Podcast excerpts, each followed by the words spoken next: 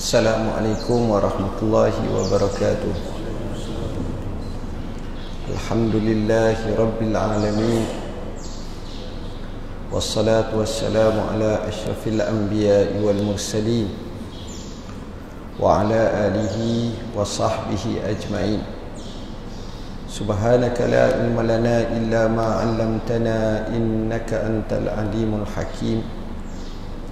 ولا حول ولا قوة إلا بالله العلي العظيم أما بعد yang dikasihi pengurusi majlis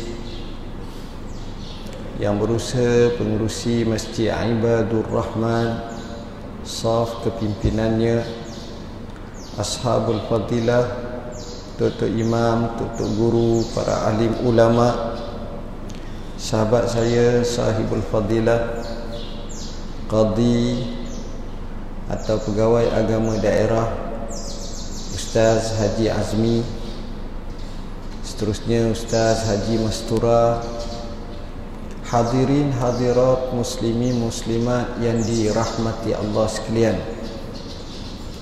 Salah satu daripada nikmat yang besar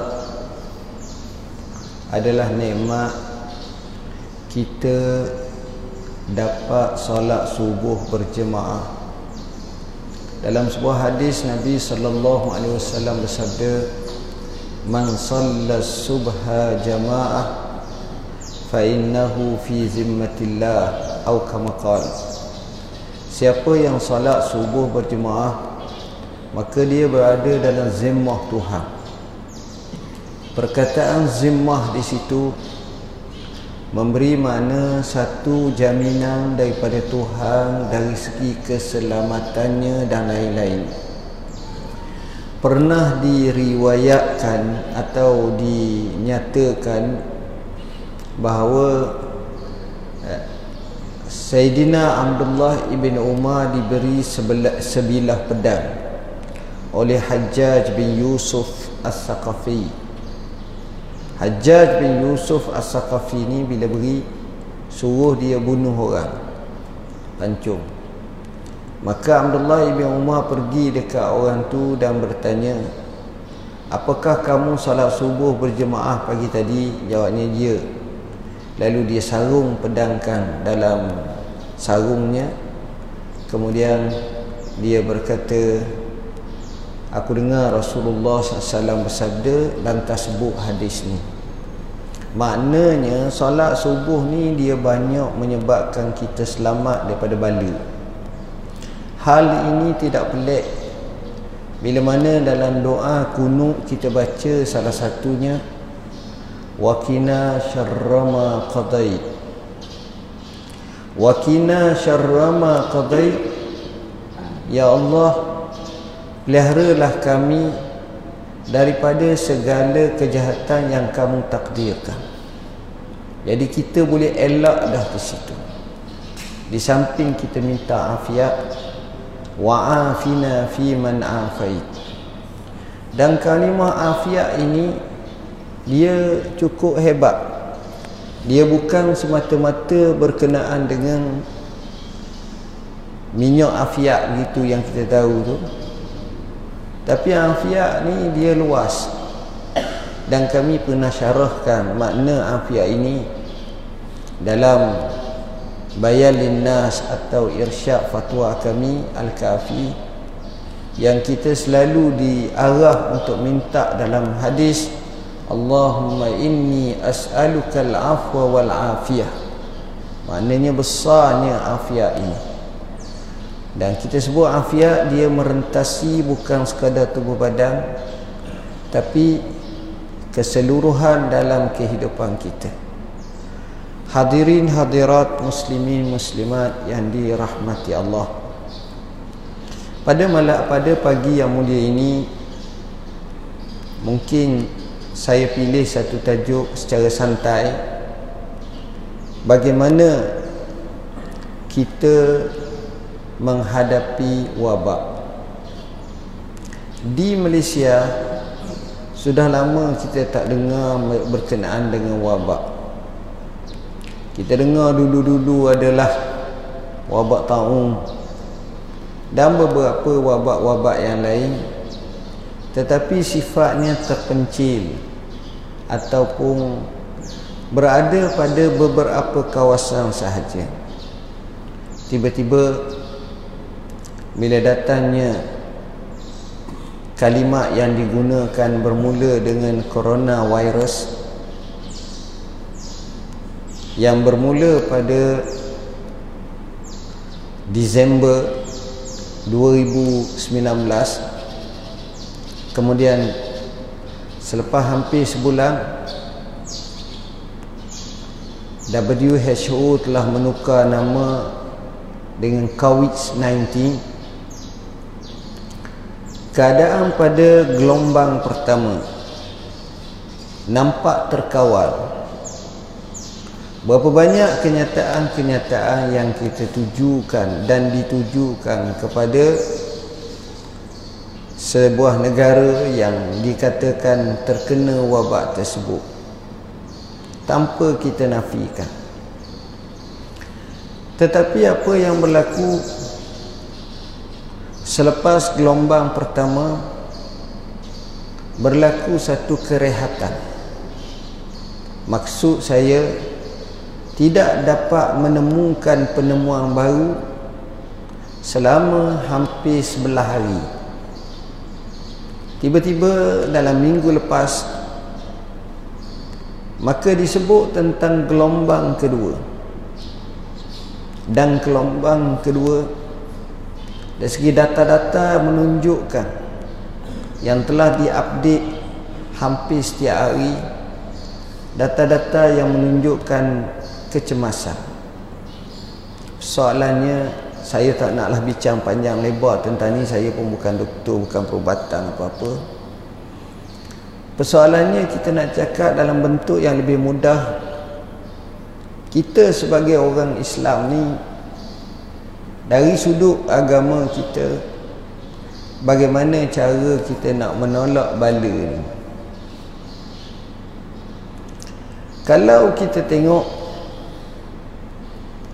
di samping kita kata dengan pencegahan-pencegahan mengikut nasihat yang dikemukakan oleh badan berautoriti maka salah satu daripada caranya kita dapati Islam juga mengemukakan caranya antaranya adalah Seseorang itu hendaklah banyak berdoa kepada Allah. Berdoa kepada Allah ini penting. Walaupun kadang-kadang kita nampak tidak ada hubungan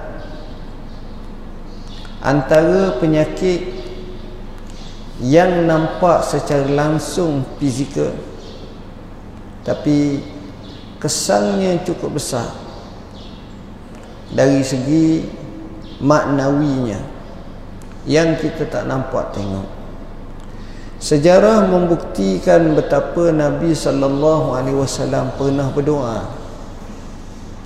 Bila mana orang orang Madinah sakit supaya dia alihkan humma sejuzuk daripada makna demam yang membawa akhirnya dipindahkan pada tempat lain. Dan mulalah masyarakat mula sihat. Sebab penyakit ini kita kena faham dia merupakan makhluk daripada makhlukullah.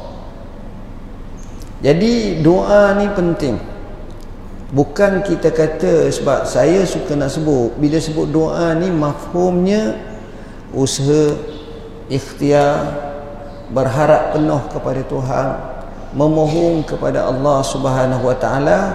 Yang itulah maksudnya doa. Nabi tak ajar dengan makna doa duk saja bukan. Dia ada usaha dan ada ikhtiar. Itu mafhum yang saya nak nyatakan begitu juga yang kedua. Kita tengok peristiwa seperti ini pernah berlaku. Pada zaman seorang khalifah Al-Muqtadir Al-Amru bi Amrillah. Pada tahun 478 Hijrah pada zaman kerajaan Abbasiyah yang telah dicatatkan oleh Allamah Ibn Kasir rahimahullah seorang pakar sejarah dan juga tafsir serta beberapa disiplin ilmu. Beliau menceritakan satu wabak besar berlaku yang menyebabkan ramai yang mati. Bukan sekadar orang dia mati hayawan pun mati. Bergelimpangan dahsyat tak cukup dengan itu angin hitam bawa pokok-pokok pun yang ada tu jadi luruh luruh dia punya daun-daunnya. Kerana mungkin sebahagian daripada keracunan dan seumpamanya dahsyat. Akhirnya khalifah menyatakan kita wajib melaksanakan amar ma'ruf dan nahi munkar. Kembali kepada Allah Subhanahu wa taala. Sehingga akhirnya dengan cara ini selepas beberapa ketika alhamdulillah Allah sembuhkannya. Dan ini penting. Kerana amal ma'ruf nahi munkar ini membawa kepada kita ingat kepada Allah tuan-tuan dengan amal ma'ruf nahi munkar kita dah kembali kepada apa yang diperintahkan oleh Allah Subhanahu wa taala. Sebagai contoh Rasulullah sallallahu alaihi wasallam bersabda La ta'murunna bil ma'ruf wa la wa tanhauna 'anil munkar Allahu 'alaikum shirarukum fayad'u salihukum falam yustajabu lahum aw kama qala. Sama lata murunna bil ma'ruf. Hendaklah kamu suruh melakukan kebaikan dan atau kamu melarang kejahatan ataupun kalau kamu tak dapat lakukan kamu dikuasakan oleh orang yang zalim yang jahat. Pada masa itu dia menguasai kamu. Pada masa itu kalau orang soleh doa pun doa tak lagi mustajab. Bahaya tuan-tuan. Maknanya amal ma'ruf nahi munkar ni banyak dapat mencegah yang tak baik jadi kekuatan melaksanakan amal ma'ruf ni banyak perkara yang baik berlaku kita kadang-kadang duk tengok Aku tak kisah yang penting bukan anak aku, bukan keluarga aku. Tidak. Amar ma'ruf ini perintah Tuhan. Amar ma'ruf ini perintah Nabi. Tetapi perlulah dengan hikmah, dengan kebijaksanaan sehingga akhirnya dapat ditegakkannya. Poin seterusnya, cara kita menghadapi wabak seperti ini kita hendaklah banyak bersedekah beza antara banyak bersedekah yang saya maksudkan bukan makna kita bersedekah dengan satu kuantiti yang banyak. Contohnya kita sedekah RM10,000 tapi lebih kepada banyak bersedekah kita menjadikan satu amalan kita walaupun RM1 walaupun RM2 tapi kerap. Masuk masjid letak masuk masjid letak. Kerana mengiringi mengiringi orang yang bersedekah itu doa daripada malaikat.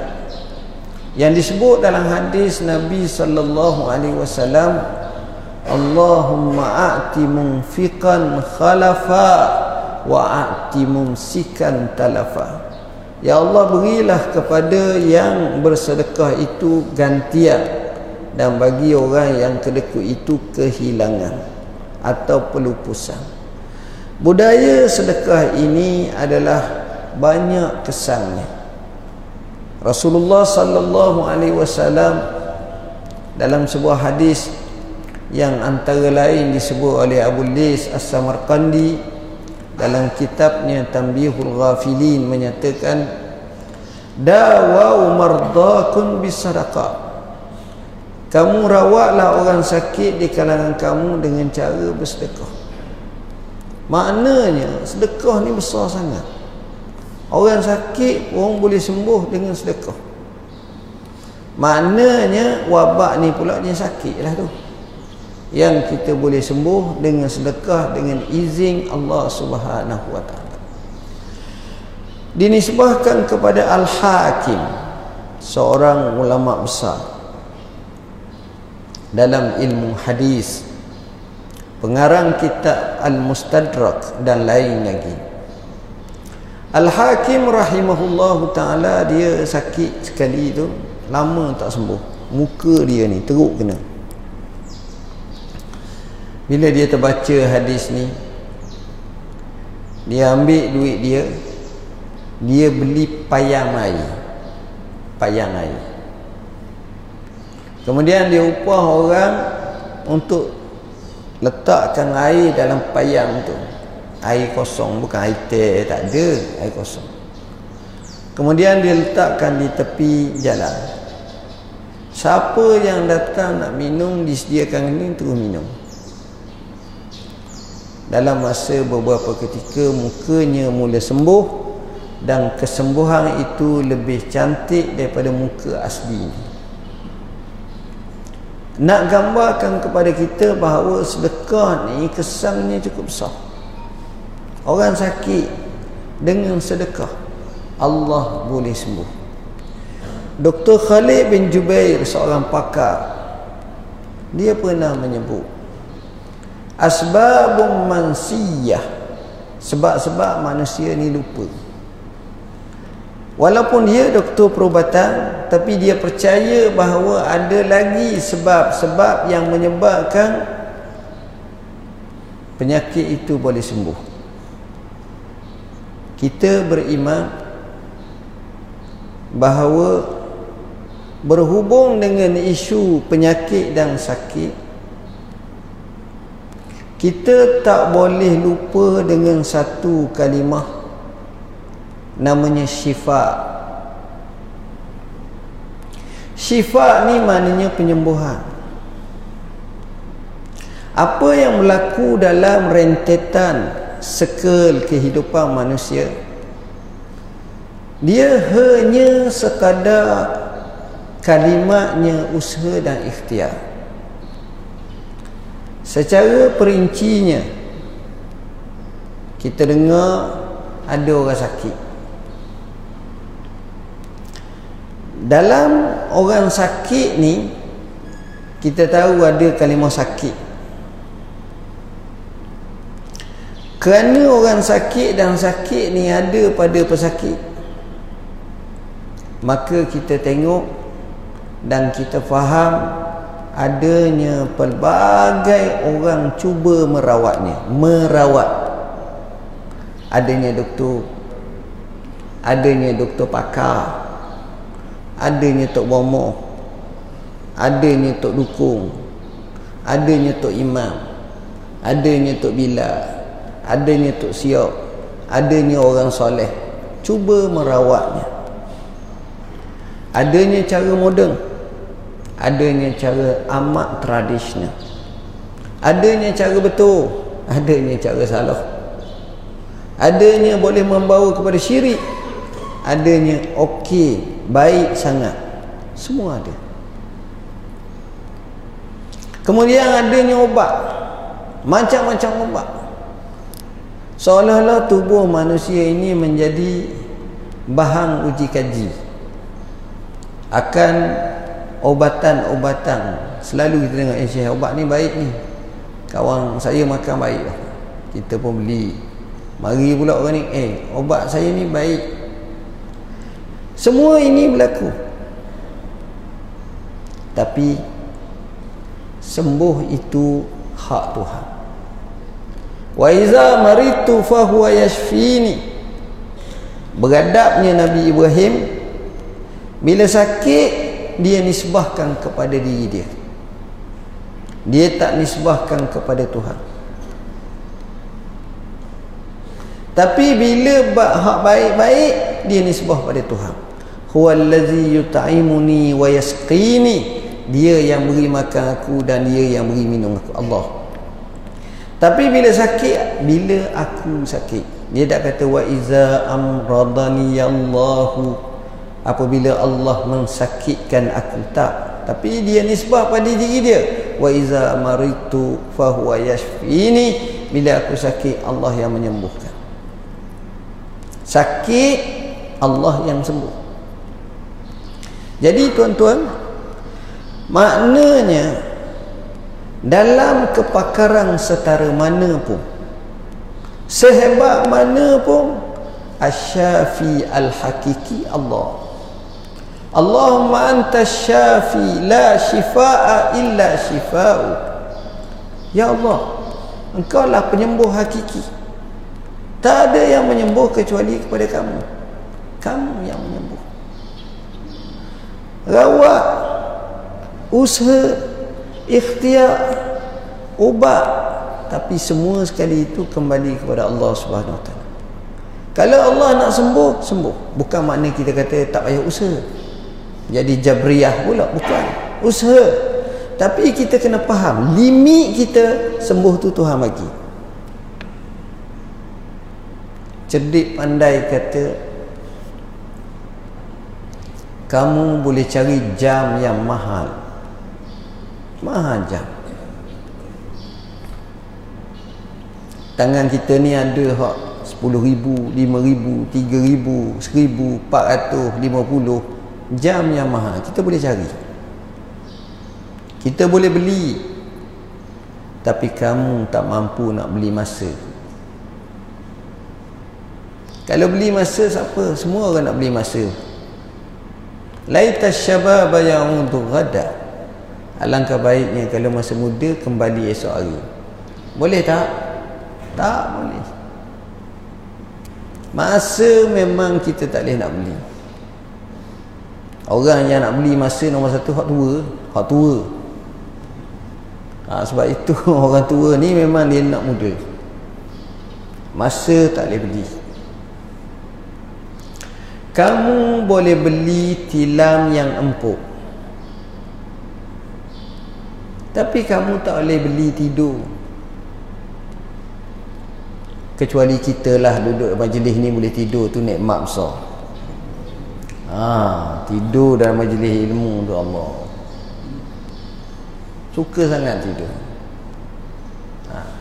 Tapi tidur tak boleh. Berapa ramai orang insomnia? Saya tak boleh tidur Malam Duduk tidur ni tengok ni tengok. Oh, boleh tidur. Tapi kita Alhamdulillah Boleh letak kepala kat tidur kita Ya Allah. Tapi ada orang tak boleh tidur. Dok fikir macam mana lah Sehingga membawa kepada kemurungan. Dia kalau kemurungan yang sampai kepada tahap hypertension Sejuzuk daripada membawa kepada gila. Teruk tuan-tuan Kalau Masjid Ibadur Rahman ni boleh buat lawatan ke Tanjung Rambutan Hospital. Ha, tengok macam mana. Baik. Kita boleh beli ubat-ubatan yang mahal. Tapi kita tak boleh pergi ke mana-mana farmasi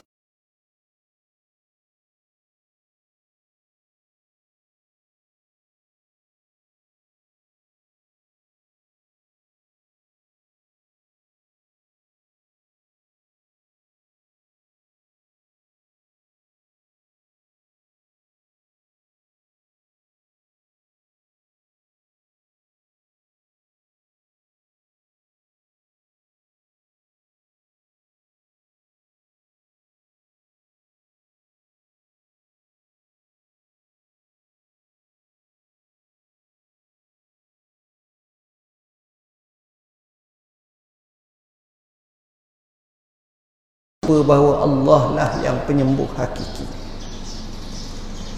Fikir. Apa-apa pun akhirnya kembali kepada Allah. Kita ni inna lillah. Kita ni milik Allah. Lam litamli milik Allah.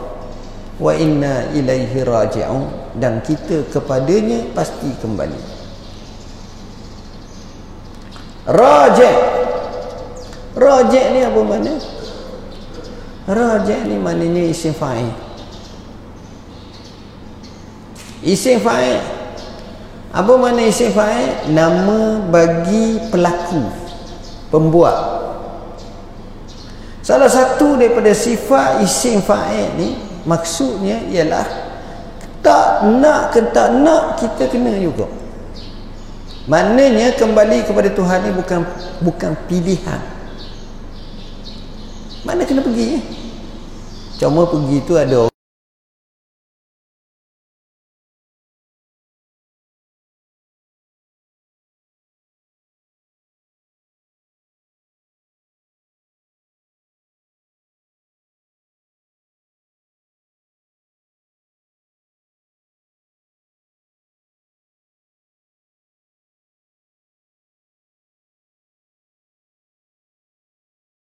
Bila kita tengok wabak maka di situ kita faham. Signal daripada Tuhan ini mengajak kepada kita kembali kepadanya. Mengajak kepada kita kepadanya. Masa tu tak kira siapa latar belakang. Sebab itu tuan-tuan sampai sekarang kita akan tengok Allah sengaja menyebut makhluk yang paling hebat adalah makhluk kecil. Makhluk kecil. Makin kecil makin hebat. Contoh orang Kuala Bekah ni berapa tahun berapa kali setahun berapa orang setahun mati kena bahang buaya. Eh lama dah dengar tanya orang tua sini ada dah orang mati kena bahang buaya? Dah selama dah. Buaya besar. Tanya tanya orang tua kita tanya pada atuk atuk dia. Ataupun pergi kat Kuala Berang Ulu Kuih ataupun atas lagi tu Jenaga tanya. Berapa orang orang Melayu orang kita ni mati kena pijak di gajah Siapa ada 10 orang setahun? Aduh. Ni saya sebut menatang dulu. Saya tak nak sebut kemalangan jalan raya. Nak sebut hak menatang. Tapi kalau tuan-tuan tengok statistik. Berapa orang mati kerana denggi kerana nyamuk. Eh ramah. Ki denggi ni sebab ditutup dengan mas covid. Ataupun corona virus walaupun alhamdulillah kita doakan tak ada kematian. Berapa ramai yang mati? Nyamuk. Allah sebut inna Allah la yastahi an yadriba masalam ma ba'udatan. Allah subhanahu wa ta'ala tak rasa malu nak memperumpamakan seekor nyamuk. Malah kecil. Kecil. Kita puk mati. Allah tengok dan Allah reservekan ayat fama fauqaha ada dua tafsiran. Fama fauqaha dengan mana hak besar pada nyamuk. Lalak ke terbuang ke apa lagi lebah ke ada juga orang mati kerana tu. Fama fauqaha dia juga menafsirkan dengan maksud yang lebih kecil pada nyamuk. Ah hak ni virus ke ni kita sebut. Oh. Virus. Jadi yang ini juga memberi makna kepada kita bahawa yang ni lagi bahaya ni. Burger barang tak nampak. Tak tahu.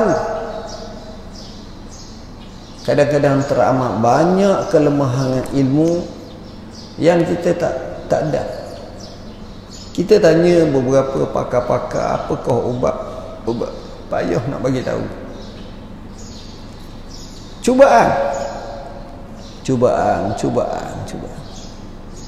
Inilah gambaran tentang bagaimana Allah uji manusia dengan binatang yang amat kecil tapi bahayanya cukup besar hayawan makhluk yang cukup kecil tapi bahayanya cukup besar.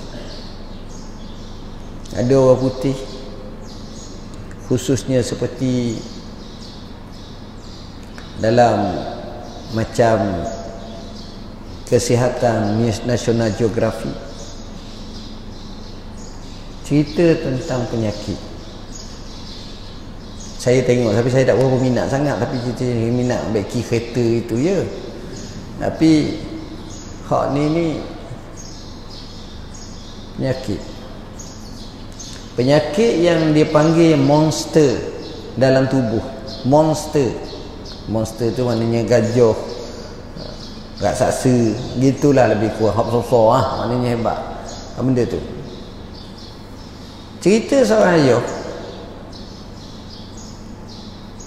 dengan anak dia ni orang putih lah orang putih dengan anak dia. Naik atas satu tempat. Ayah dia mak dia suruh anak dia buat ni. Apa ada suruh ada ada salah sikit je salah sikit. Bila salah ni abah ni tu.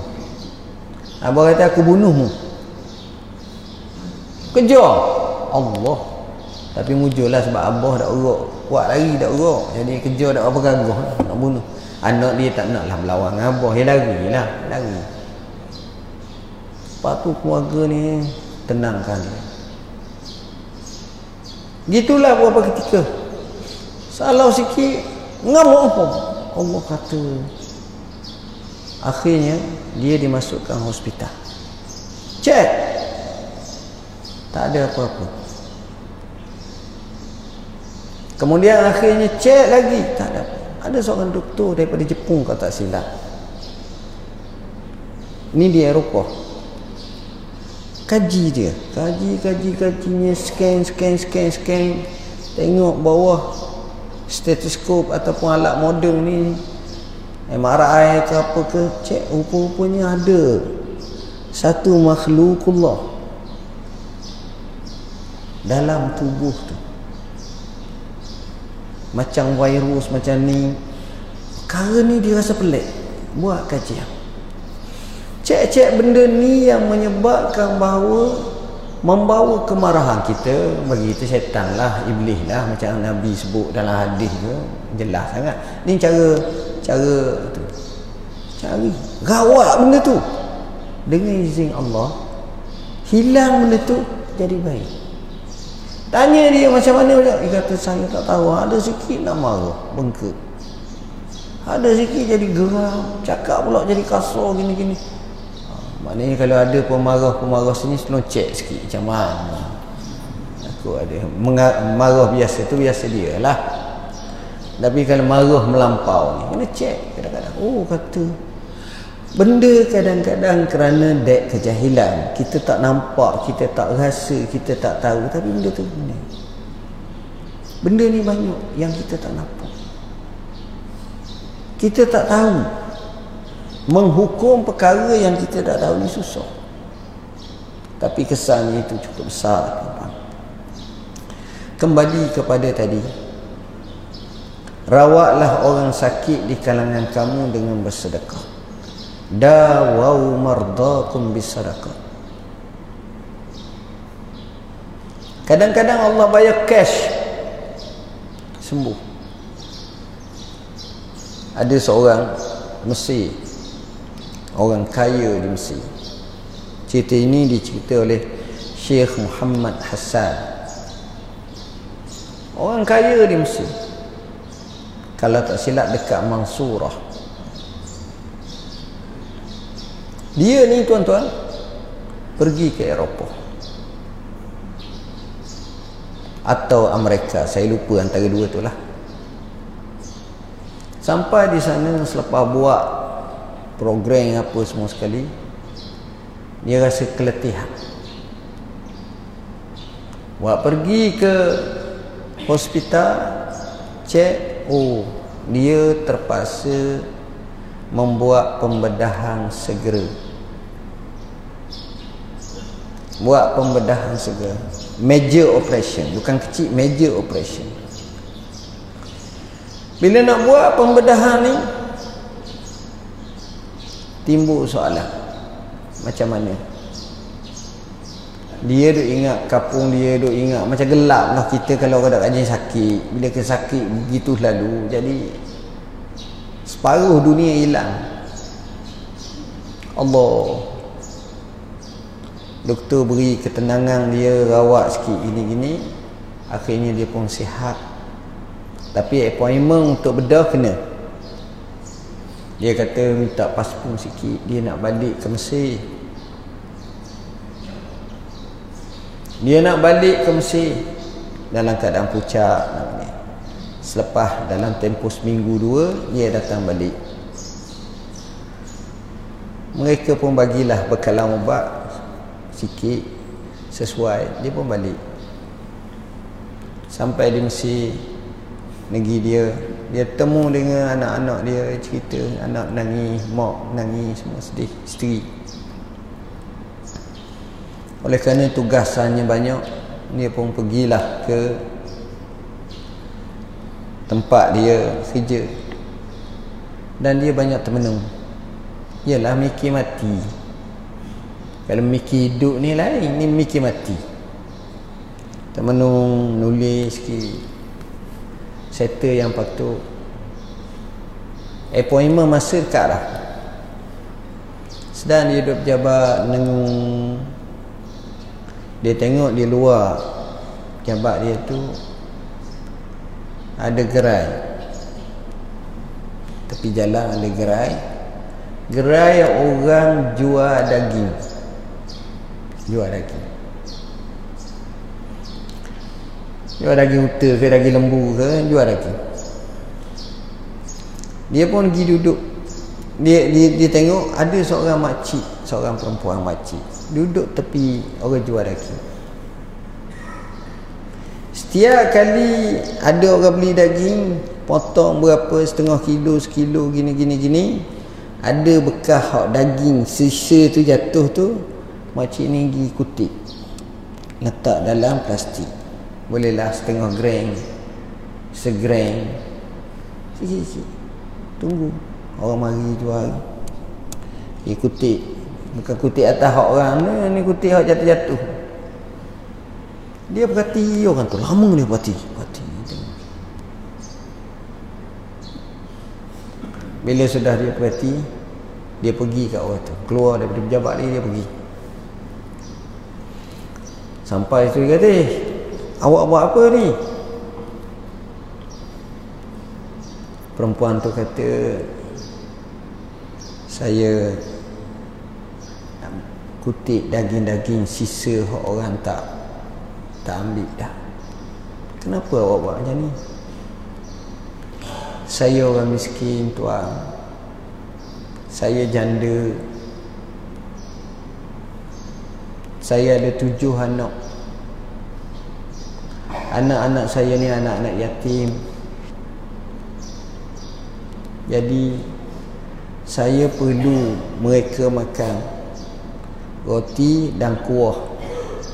Inilah kerja saya. Awak nak kupu berapa banyak? Kalau boleh setengah kilo cukup. Tujuh orang cara makan tu kita setengah kilo seorang je. Hak sedap-sedap tu hak bakar tu dia dok setengah kilo. Kata orang ni tuang kedai bagi kat dia 2 kilo sekarang juga setiap hari dia datang kau bagi dia 2 kilo. Aku akan bayar cek bayar tu.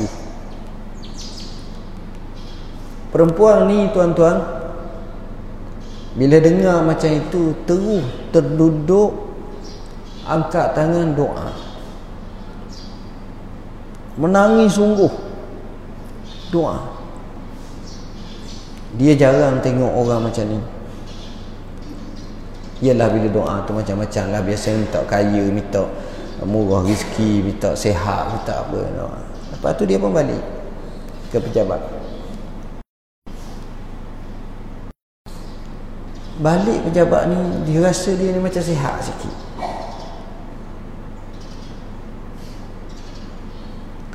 Dia pun pergi dekat eh, Dia balik rumah petang tu. Sampai di rumah Sampai di rumah dia Anak dia pun Mari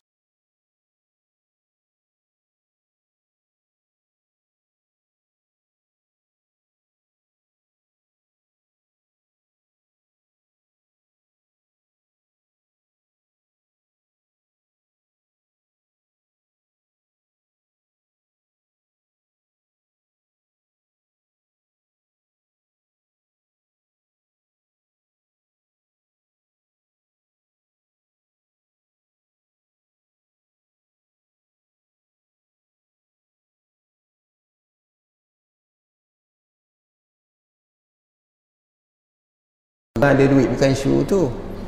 Dia rasa kata tak nak pergi dah rasa sihat sangat tu. Orang ni kata tak boleh lah. Dah janji pergi lah. Dia pun pergi. Pergi tu sampai sana bila cek nampaknya dia lebih sihat daripada dulu lagi. Mereka tanya macam mana ni? Dia pun cerita apa yang berlaku maka benarlah Nabi bersabda dawau mardakum bisadaqah rawatlah orang sakit di kalangan kamu dengan cara bersedekah. Kadang-kadang kita tak tahu tuan-tuan. Macam tu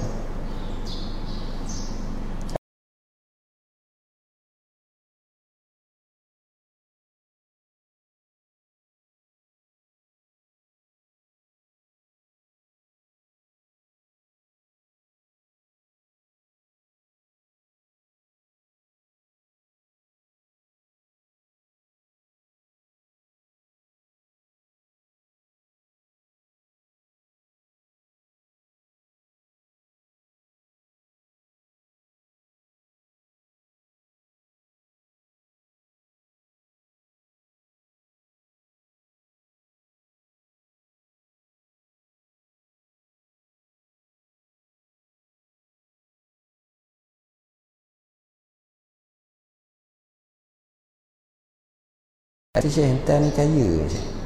Senyum. Aset awak siapa dok? Sejuta. Dia jawab apa?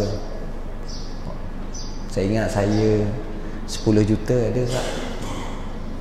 Pakai barang je tak macam kita ni semak. Oh Muda. 30-an Oh, seorang lagi tu tengok. Kata saya ingat saya adalah dalam 25 juta tu. Allah. Selamba. Selamba. Macam kita kan dapat kemah ada 35 ringgit je 100 200 ringgit dia mati. Oh. Yalah kita pun cakap ni ialah cakap-cakap juga ia ke tak saja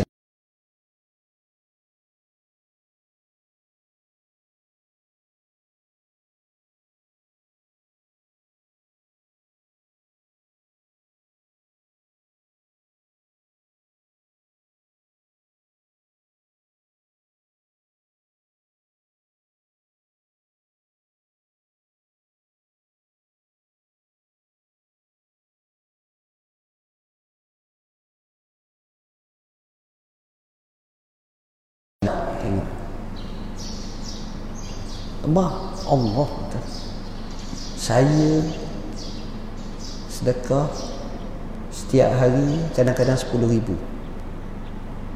Ada manusia. Pernah saya masuk tandas saya tengok makcik seorang duk jaga cleaner-cleaner saya bagi seribu. Mukanya terus berubah angkat tangan doa. Saya kata Allah kata awak ni buat apa? Dia ceritalah Salah satunya dia buat projek ladang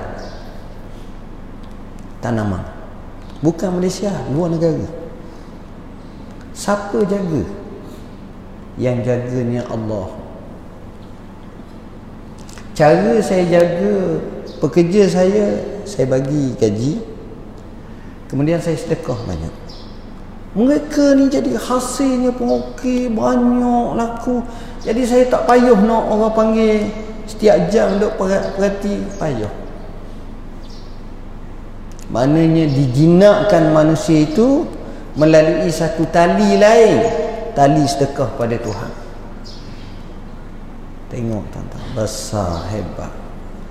Jadi saya rasa sekadar itulah walaupun saya nak cakap banyak lagi cuma bila sekali ni saya mari saya selalu teringat kita semayang atas masjid atas dulu ada ustaz-ustaz duk mengaji duk duk duk khutbah duk semayang termasuk ustaz Wen kita ya kita masa tu kecil tengok masa tu generasi tu dulu tu ramai orang berjalan kaki daripada Kubakura daripada Padang Jerak Hari sejik saya ingat sekarang tak ada dah.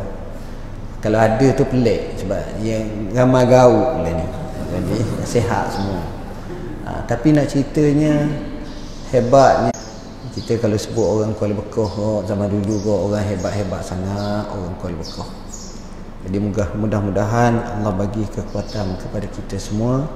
Saya rasa sekadar itulah yang dapat saya sampaikan. Nak cerita hal banyak-banyak boleh tengok dalam buku kami lah. Syekh Muhammad Mutawali Syarawi demi masa pelihara lah ni buku yang paling saya sayang sekali. Wasiat untuk anakku masa cuti-cuti sekolah ni. Tinta nasihat untuk penuntut ilmu ramai orang menikah warkah untuk pengantin. Tuan-tuan pun tak apa pengantin lama pun boleh bukan pengantin baru je. Hadis 40 begitu juga yang kita buat.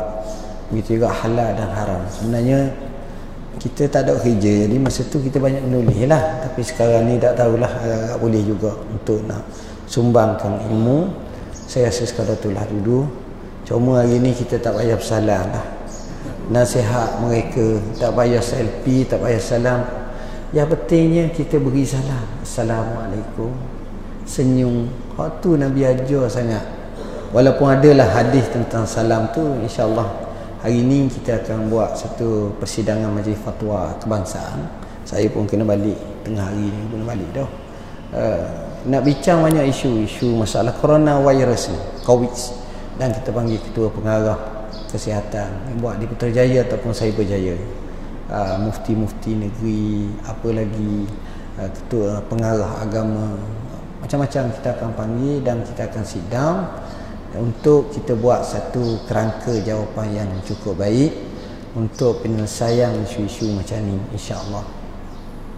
Jadi akhir kalam sekali lagi saya mohon daripada tuan-tuan sekalian kita doalah keselamatan negara kita daripada wabak seperti ini dan Allah ganti dengan sinar kebaikan. Ada orang tanya saya macam mana pergi Mekah musim haji ni? Nak batal ke? Nak bincang batal dah. Kita nak bincang biar boleh ya, boleh pergi. Jadi saya kata insyaAllah lah kita doakan supaya kabus COVID-19 ni selesai sebelum musim haji insyaAllah. Bismillahirrahmanirrahim Allahumma fakirna fi din al-tawil Allahumma ja'alna minal lazina istami'un qawla fayatabbi'una hasanah وصلى الله على سيدنا محمد وعلى آله وصحبه وسلم والحمد لله رب العالمين والسلام عليكم ورحمة الله وبركاته terima kasih semua